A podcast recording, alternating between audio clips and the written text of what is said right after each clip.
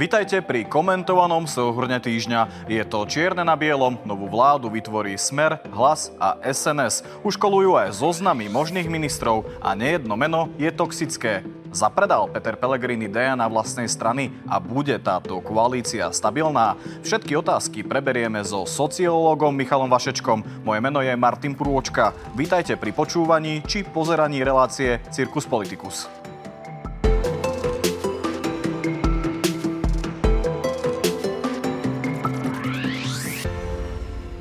Dostať sa k informáciám o skladaní koalície je mimoriadne ťažké. Aj tento týždeň sme museli my novinári vystávať pred straníckými centrálami, aby sme zachytili aspoň niečo. V útorok na obed ešte Monika Beňová zatlkala, no už o hodinu na to Peter Pellegrini ukázal karty. Pani Beňová, podarilo sa vám presvedčiť ten hlas? Ja vám že ja nič neviem, ja tu za nikoho nevyjednávam, ja nie som členka vedenia strany. Budeme pokračovať v rokovaniach o zostavení vlády so Smerom a Slovenskou národnou stranou.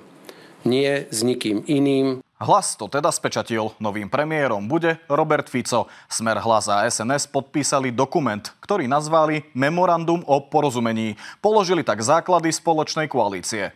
Ide v podstate o základ koaličnej dohody, ktorú chceme uzatvoriť e, v čo najkračom čase. My už nemáme čas ani ten luxus, aby sme tu mohli mať vládu, ktorá sa bude učiť, aké je to vládnuť. Často sa aj medzi nami troma iskrilo.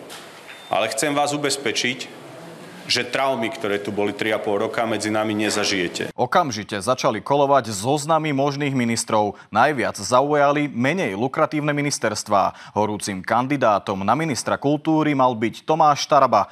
Umelci proti nemu spísali aj petíciu a Taraba následne nomináciu poprel. Avšak na rezort životného prostredia ašpiruje Rudolf Huliak. Vypočujte si, čo bežne šíri na sociálnych sieťach a ako na to reaguje známy ekológ Erik Baláš. Tu nechcem ešte vidieť tie sexuálne praktiky dvoch mužov, pri ktorých CO2, siričitanie a ostatné záležitosti vznikajú ako vedľajší produkt pri používaní telesných otvorov, ktoré na tieto veci nie sú vôbec určené. Pre mňa je to niečo také, ako keď ministrom kultúry sa má stať niekto, kto bude e, rušiť divadla. Navyše myslím si, že ten človek je absolútne nekompetentný. Týždeň bol naozaj politicky plodný. Mnohí zapreli sami seba, či ukázali svoju nepripravenosť. No a v štúdiu vítam sociológa Michala Vašečku, s ktorým to všetko preberieme. Prajem pekný deň. Dobrý deň, prajem. Ste vôbec prekvapení, aká koalícia vznikla? Nie, nie som prekvapený a viacerí sme to hovorili a tých dôvodov na to je veľa. E, jednak e, mali k sebe vždy blízko smer a hlas. SNS sa mala vždy blízko k smeru. Eh, poďalšie eh, hlas úplne realisticky zhodnotil, že keď vojde do koalície s PS a KDH, čakajú ich nejaké zvady o kultúrno-civilizačných témach. No a úplne posledné, ale to by som v skutočnosti mal povedať ako prvé, za hlasom a za smerom stoja nejaké záujmy, nejakí konkrétni ľudia, ktorých tu nemusíme menovať, ale mnohí vieme, o koho, o koho sa jedná. Takže nejednal iba Robert Fico a Peter Pellegrini, ale jednali aj ľudia v pozadí. E, takto im to vyhovuje, takto budú ošetrené niektoré ich biznis aktivity. Takže nemali by sme sa čudovať. Čas voličov je prirodzene sklamaná z výsledku toho volieb, najmä asi mladí sa už vyhrážajú balením kufrom, kufrov, tak myslíte, čakáte nejaký veľký odliv? E, nie. E, samozrejme, že problém je, bude, že bude pokračovať ten odliv, ktorý tu je už veľmi dlho a nie je to iba posledné 3-5 rokov, je to minimálne posledných 15 rokov. Ľudia hlasujú nohami. Nie je to iba a nevyhnutne iba o ekonomickej situácii, aj keď o nej tiež. Je to o celkovo možnostiach e, mať zmysluplné zamestnanie, mať zmysluplný život. E, niekedy je to aj o tom, že niektorí ľudia sa na Slovensku necítia z rôznych dôvodov dobre a vôbec to nie je naviazané na ekonomickú situáciu. Čiže zl- zlou, zlým odkazom tých volieb je to, že toto sa nepodarilo zastaviť. Pretože iným výsledkom predsa len do istej miery by sme to vedeli zmierňovať. Tá vláda sa teda skladala, alebo teda tie koaličné rokovania o kontúrach tej vlády trvali asi týždeň a pol a s tým, že politici mimoriadne efektívne sa vyhýbali nám novinárom a boli dohodnutí na tom, že to nebudú komunikovať. To je dobre?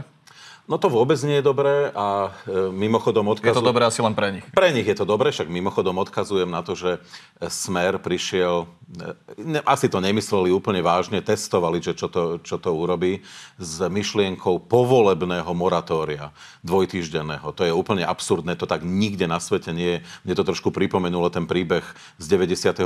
ako Víťazoslav Moric niečo rozprával v televízii a a úplne zúfalý, nebohý pán Vtáčnik mu hovorí, ale takto to nie je nikde na svete. A ten Víťazoslav Moric hovorí, akože nie, však na Slovensku je to tak. No takže na, to by bolo iba na Slovensku tak a je to absurdné. No a je to vlastne taká, také predstavenie, by som povedal, špánov, ktorí povedia, hlavne nech nám do toho tí ľudia, tie médiá nevidia, my sa chceme najprv dohodnúť, všetko prediskutovať a potom pred, predstúpime pred ľudí. Mm, takto nevyzerá proste e, slušná demokracia. A lídry Smeru hlasu SNS podpísali taký dokument, ktorý si nazvali Memorandum o porozumení a spravili k tomu aj takú veľkú ceremóniu. Vyzeralo to do, ako oficiálna nejaká slávnosť. To sa snažia vyslať občanom nejaký signál, alebo je to len nejaké ego ani nevidím za tým ego. Um, skôr tie národovecké, nacionalistické strany sa vždy snažia, vždy to tak aj bolo. Zahrala tam hymna. Áno, obklopiť sa niečím patetickým, mať patetické kulisy, patetickú hudbu, pateticky sa obliecť, pateticky rozprávať. No, tak, takto to majú radi, ináci to nevedia predstaviť a vedia, že na predsa len trošku menej vzdelaných e, ľudí to funguje. Áno, vytvára sa dojem nejakej slávnosti, e, je to také necivilné. E, poviem úplne úprimne, že mne je to skôr trápne, ale chápem, že nie som taký, ja a mnohí iní nie sme by som povedal, tou cieľovou skupinou a na toto sa niekedy v politike zabúda. Vždy treba vedieť, kto je tvojou cieľovou skupinou a hrať to tak, aby to oni ocenili.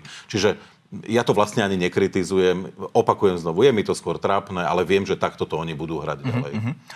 Nas, nasledovala tlačová konferencia, kde Robert Fico priznal, že nejdu do ľahkého obdobia, no a pomohol si aj e, takýmito slovami. Že sa budeme riadiť e, starým, dobrým slovenským príslovím do pekla? Dobre.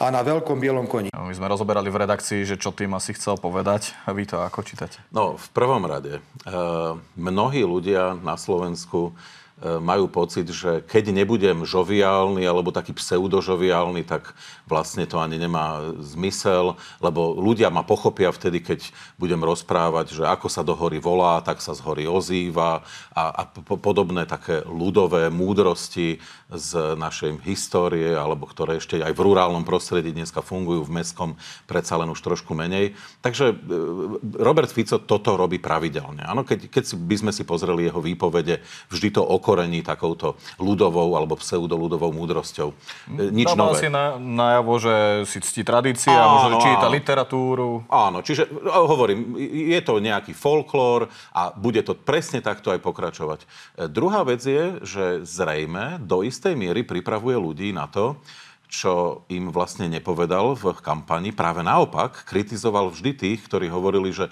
ekonomika nie je v dobrom stave a že sa rozdáva príliš veľa napríklad na rôznych sociálnych e, programoch e, tak on kritizoval, že jeho vláda rozhodne nič, žiadne reštrikcie robiť nebude. Toto je možno taká predpríprava na to, že predsa len k tomu dôjde. A ja dám taký veľmi krátky príklad z roku 92 kedy eh, Vladimír Mečiar prišiel k moci s tým, že nesmierne kritizoval uh, isté uťahovanie opaskov chysta, chystané, ktoré slubovali mnohí vtedy reformní politici. On prišiel k moci s tým, že v žiadnom prípade jeho vláda nič také neurobi.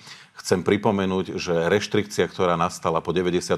a po vzniku samostatného Slovenska bola, bola naozaj ďaleko idúca a neporovnateľná s tým, čo sa dialo vtedy v Českej republike. Klaus veľa, veľa, veľa hovoril o uťahovaní opaskov, ale v Českej republike k tomu nedošlo veľmi. Mm-hmm. Hej? No a naopak Vladimír Mečiar, lebo musel mimochodom, lebo tá situácia bola nesmierne vážna ekonomicky, niečo podobné zrejme zažijeme aj tu. A ja vlastne keď sa ma na to spýtate o, o rok, tak ja poviem áno, e, istý typ, ak to tak bude, istý typ zodpovednosti zvíťazil. Akurát by si ľudia, ktorí volili takýchto politikov, mali potom si všimnúť, že im vlastne pred voľbami trošku klamali. Mm-hmm. No vráťme sa ešte k tomu skladaniu novej vlády.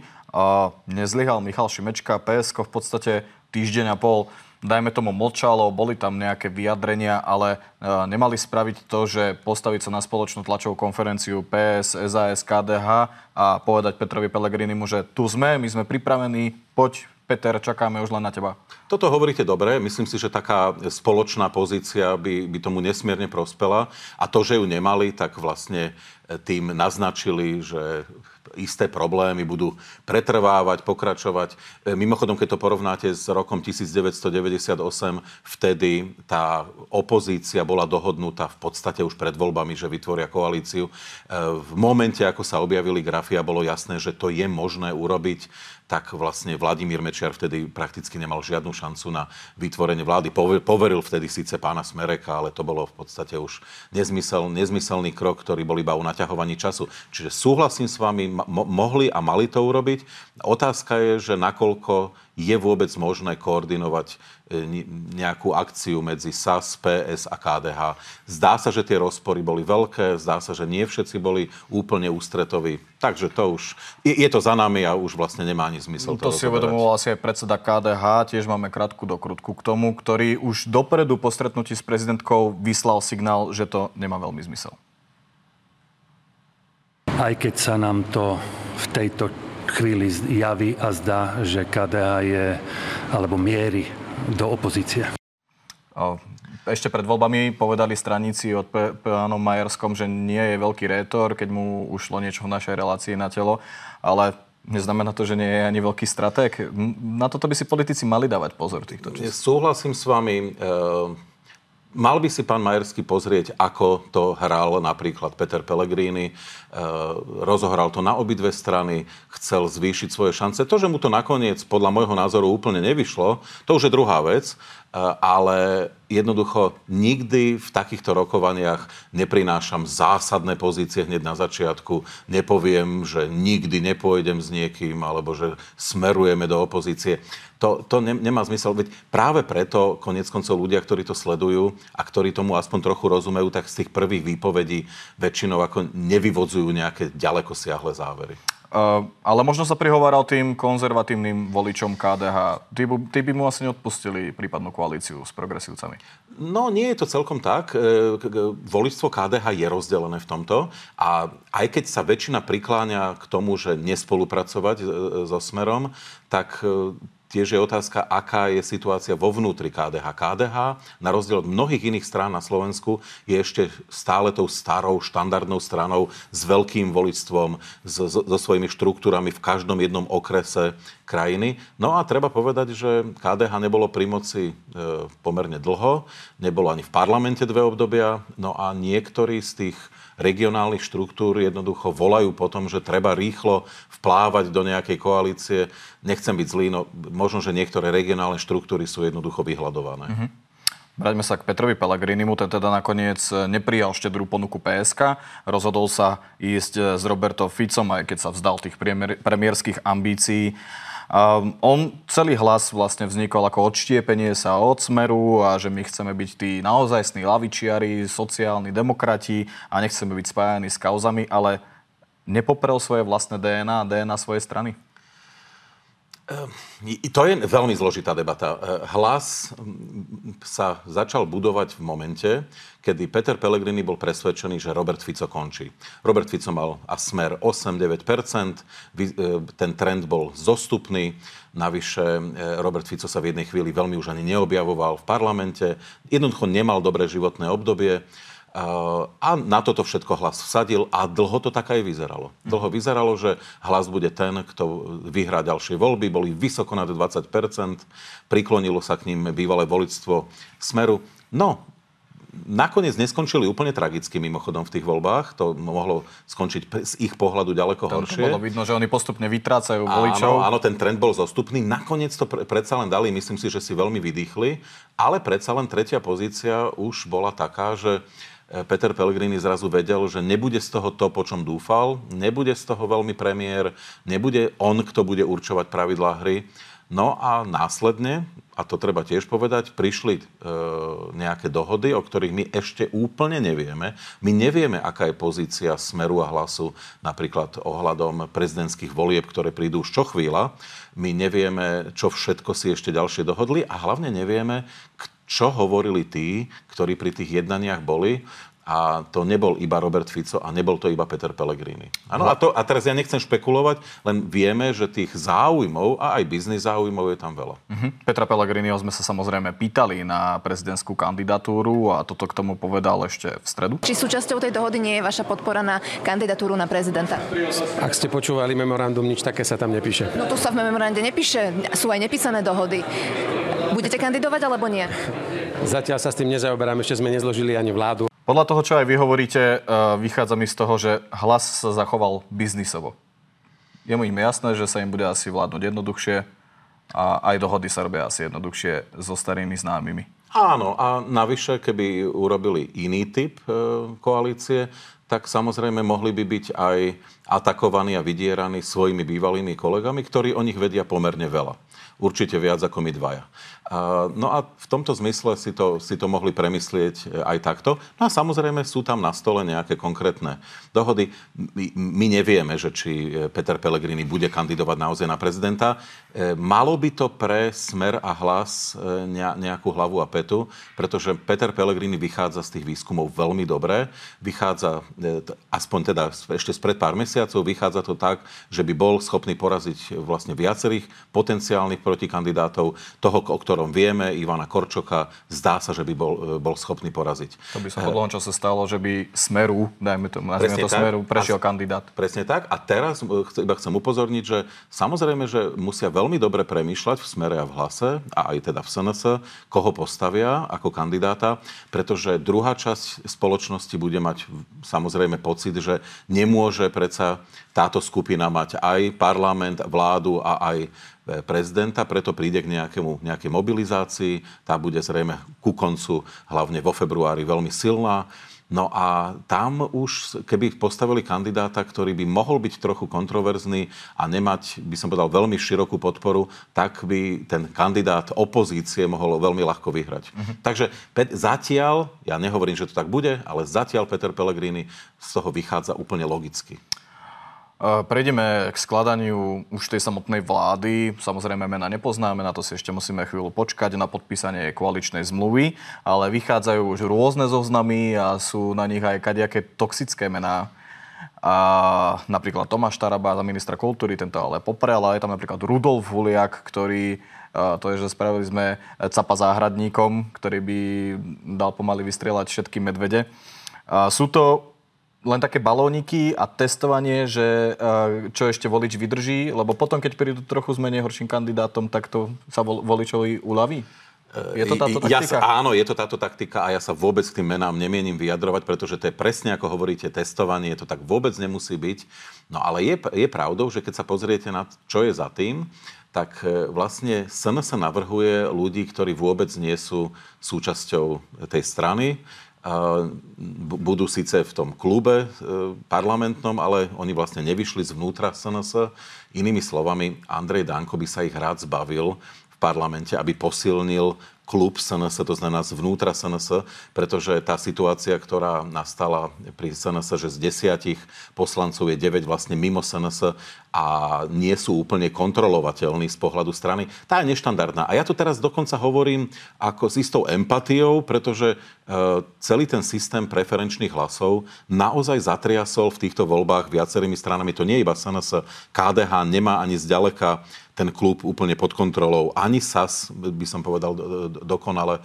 Teraz sa ukazuje, že brať nezávislé osobnosti na svoju uh, kandidátku a ťažiť z toho, že sú známi z internetu, že nemusí byť pre stranu prísne stranického hľadiska úplne ideálne. No čiže Andrej Danko sa to snaží vyriešiť, no a ľudí, ktorí možno u niekoho vyvolávajú ako rozpaky alebo rovno teda kropa je potu na tvári, no tak e, proste sa snaží dostať do, do politiky. Za, nie je to zaujímavá situácia, pretože e, vždy boli, že exotov posielame do parlamentu, pretože v úvodzovkách exotov, e, pretože tam sa nejak stratia a tam akože nemus, nemajú tú exekutívnu moc a, a skôr na tú, do tej exekutívy, na tie ministerstva sa posielali ľudia, ktorí majú, sú niečím podkutí, nazvime to tak, alebo sú kontrolovateľnejší. To je taká opačná situácia. Teraz. Je, no ale ja teraz trochu cynicky poviem, že asi by sme si mali zvykať na nový normál a ten nový normál môže mať aj túto podobu, že prichádzajú ľudia, ktorí majú agendu, ktorá vlastne nesúvisí s, by som povedal, s tým core, s tým jadrom činnosti toho ministerstva. Prichádza človek napríklad potenciálne, že ktorý rozpráva o medveďoch, vlkoch a, a prípadne o tom, že ako prebieha vojna na Ukrajine. No tak to sa akože bezprostredne so životným prostredím alebo pôdohospodárstvom, ako bezprostredne sa to netýka toho. No a, a netýka sa to hlavne takých dôležitých vecí, ako je čerpanie eurofondov. Ale v tom môže byť, e, by som povedal, aj stratégia. Viete, keď veľa hovoríte o medveďoch a vystrašíte ľudí na smrť, tak potom sa dá lepšie s tými eurofondami pracovať. V Amerike sa hovorí, že, že daj pred dom drogy a sex a za, a za domom môžeš mať ukradnutú lietadlovú loď a mm-hmm. nikto si nič nevšimne. Mm-hmm. Uh, posledná otázka uh, mierí k tomu, že koľko poslancov vlastne bude v parlamente z tej vládnej väčšine. Malo by to byť 79. Uh, je to nadpolovičná väčšina, ale vraví sa, že tých 76 je tak dobre na to, aby sa schválilo uh, programové vyhlásenie vlády a potom už sú len plus traja. Ako to vy odhadujete? Vydrží tá stabilita celé 4 roky? Uh, veľmi dobrý postreh. Uh, Robert Fico na toto nebol uh, nikdy stavaný. On mal vždy pod kontrolou situáciu a mal ju do, dokonca pod kontrolou tak, že keď jeden by som povedal, spojenec, člen vlády začal vydierať, tak ho veľmi rýchlo uzemnil a povedal, že je nahraditeľný. Toto teraz oni veľmi urobiť nebudú môcť. Preto podľa všetkého sa budú snažiť získavať ad hoc spojencov ešte medzi inými e, poslancami. Viem si živo predstaviť, že Robert Fico napriek svojmu vnútornému presvedčeniu a aj napriek tomu, že vie, akých má voličov, môže sa snažiť približovať k niektorým konzervatívnym poslancom a hádzať im udičky, aby podporili ho v niektorých prípadoch, keď ho nebudú chcieť podporiť tí, ktorých si určite bude chcieť zaviazať rôznym spôsobom. Nebude to iba džentlmenská dohoda. Takže oproti e, parlamentu, čo sme tu mali doteraz, sa toho až tak veľa nezmení. Tu tiež boli kadejaké dohody. Myslím si, že toto predsa len bude stabilnejšie a bojím sa, a znovu zopakujem, myslím si, že to nebude iba zaviazanie e, v tej spolupráci tým, že si potrasieme rukou a že teda sme džentlmeni a držíme dohody, že tam bude niečo viac. Dobre, tak ja vám ďakujem veľmi pekne. Ďakujem veľmi pekne za pozvanie. No aj tento týždeň sme sa pýtali na váš názor v uliciach. Tento raz sme chceli vedieť, ako vnímate novozvniknutú koalíciu. Nech sa páči, Vox Populi. Takúto vládu, respektíve týchto predstaviteľov sme tu už mali a vieme všetci dobre, jak to dopadlo a nemyslím si, že by sa títo politici, respektíve predstaviteľia akýmkoľvek spôsobom zmenili keď tak iba k horšiemu, podľa toho však máme možnosť vidieť. A myslím si, že ľudia uverili zase tým poviem to, poviem to naozaj na rovinu prázdnym slubom. Oni slubujú a vlastne to, čo robia, tak robia stále to isté, rovnako a dokola a tým pádom sa nikam nepohneme ďalej. Tak ja si myslím, že určite lepšie ako progresívne Slovensko, môj osobný názor. Aj keď nie je to teda ideálne, ale myslím si, že je to tá lepšia, to menšie zlo, lepšia voľba. Asi bolo jasné z toho celého, ako to bolo, že, že to dopadne jedine takto. No uvidíme. Uvidíme, čo sa stane, ale hádam, že konečne sa tam niečo urobiť pozitívne pre ľudí. A dúfali ste, že to možno dopadne nejak inak? Dúfal som, že to dopadne nejak inak, ale Robert Fico tam je najdlhšie, má najviac skúseností, tak verím tomu, že urobí praxu takú, ako má urobiť. No úplne spokojný nie som úprimne po posledných 12 rokoch plus ešte ďalších 4 k tomu, takže e, čakal som, že to inak dopadne a nemám veľmi nádej, že by to dopadlo inak ako v minulosti, ale tak e, musíme veriť. Kto vyhral, nech teda rozhoduje. Čiže ste spokojní, nečakali ste to, že to dopadne? No nemohlo to dopadnúť, lebo tá, nechcem povedať, čo tam doteraz bola, to bola najhlbšia bieda. Myslím si, že to dopadne tak, ako to dopadlo predtým a síce, že už teraz sa hľadajú respektíve niekde vo vzduchu lieta už znova nový deň opakovaných volieb. Lebo pokoj nebude. No a to bolo na dnes všetko. Reláciu Cirkus Politicus nájdete na všetkých obľúbených podcastových aplikáciách, na webe tvnoviny.sk či YouTube kanáli televízie Markíza. Váš názor nám môžete napísať aj na cirkuspoliticus.markíza.sk. Na budúce sa na vás teší Gabriela Kajtárová. Dovtedy si zachovajte zdravý rozum.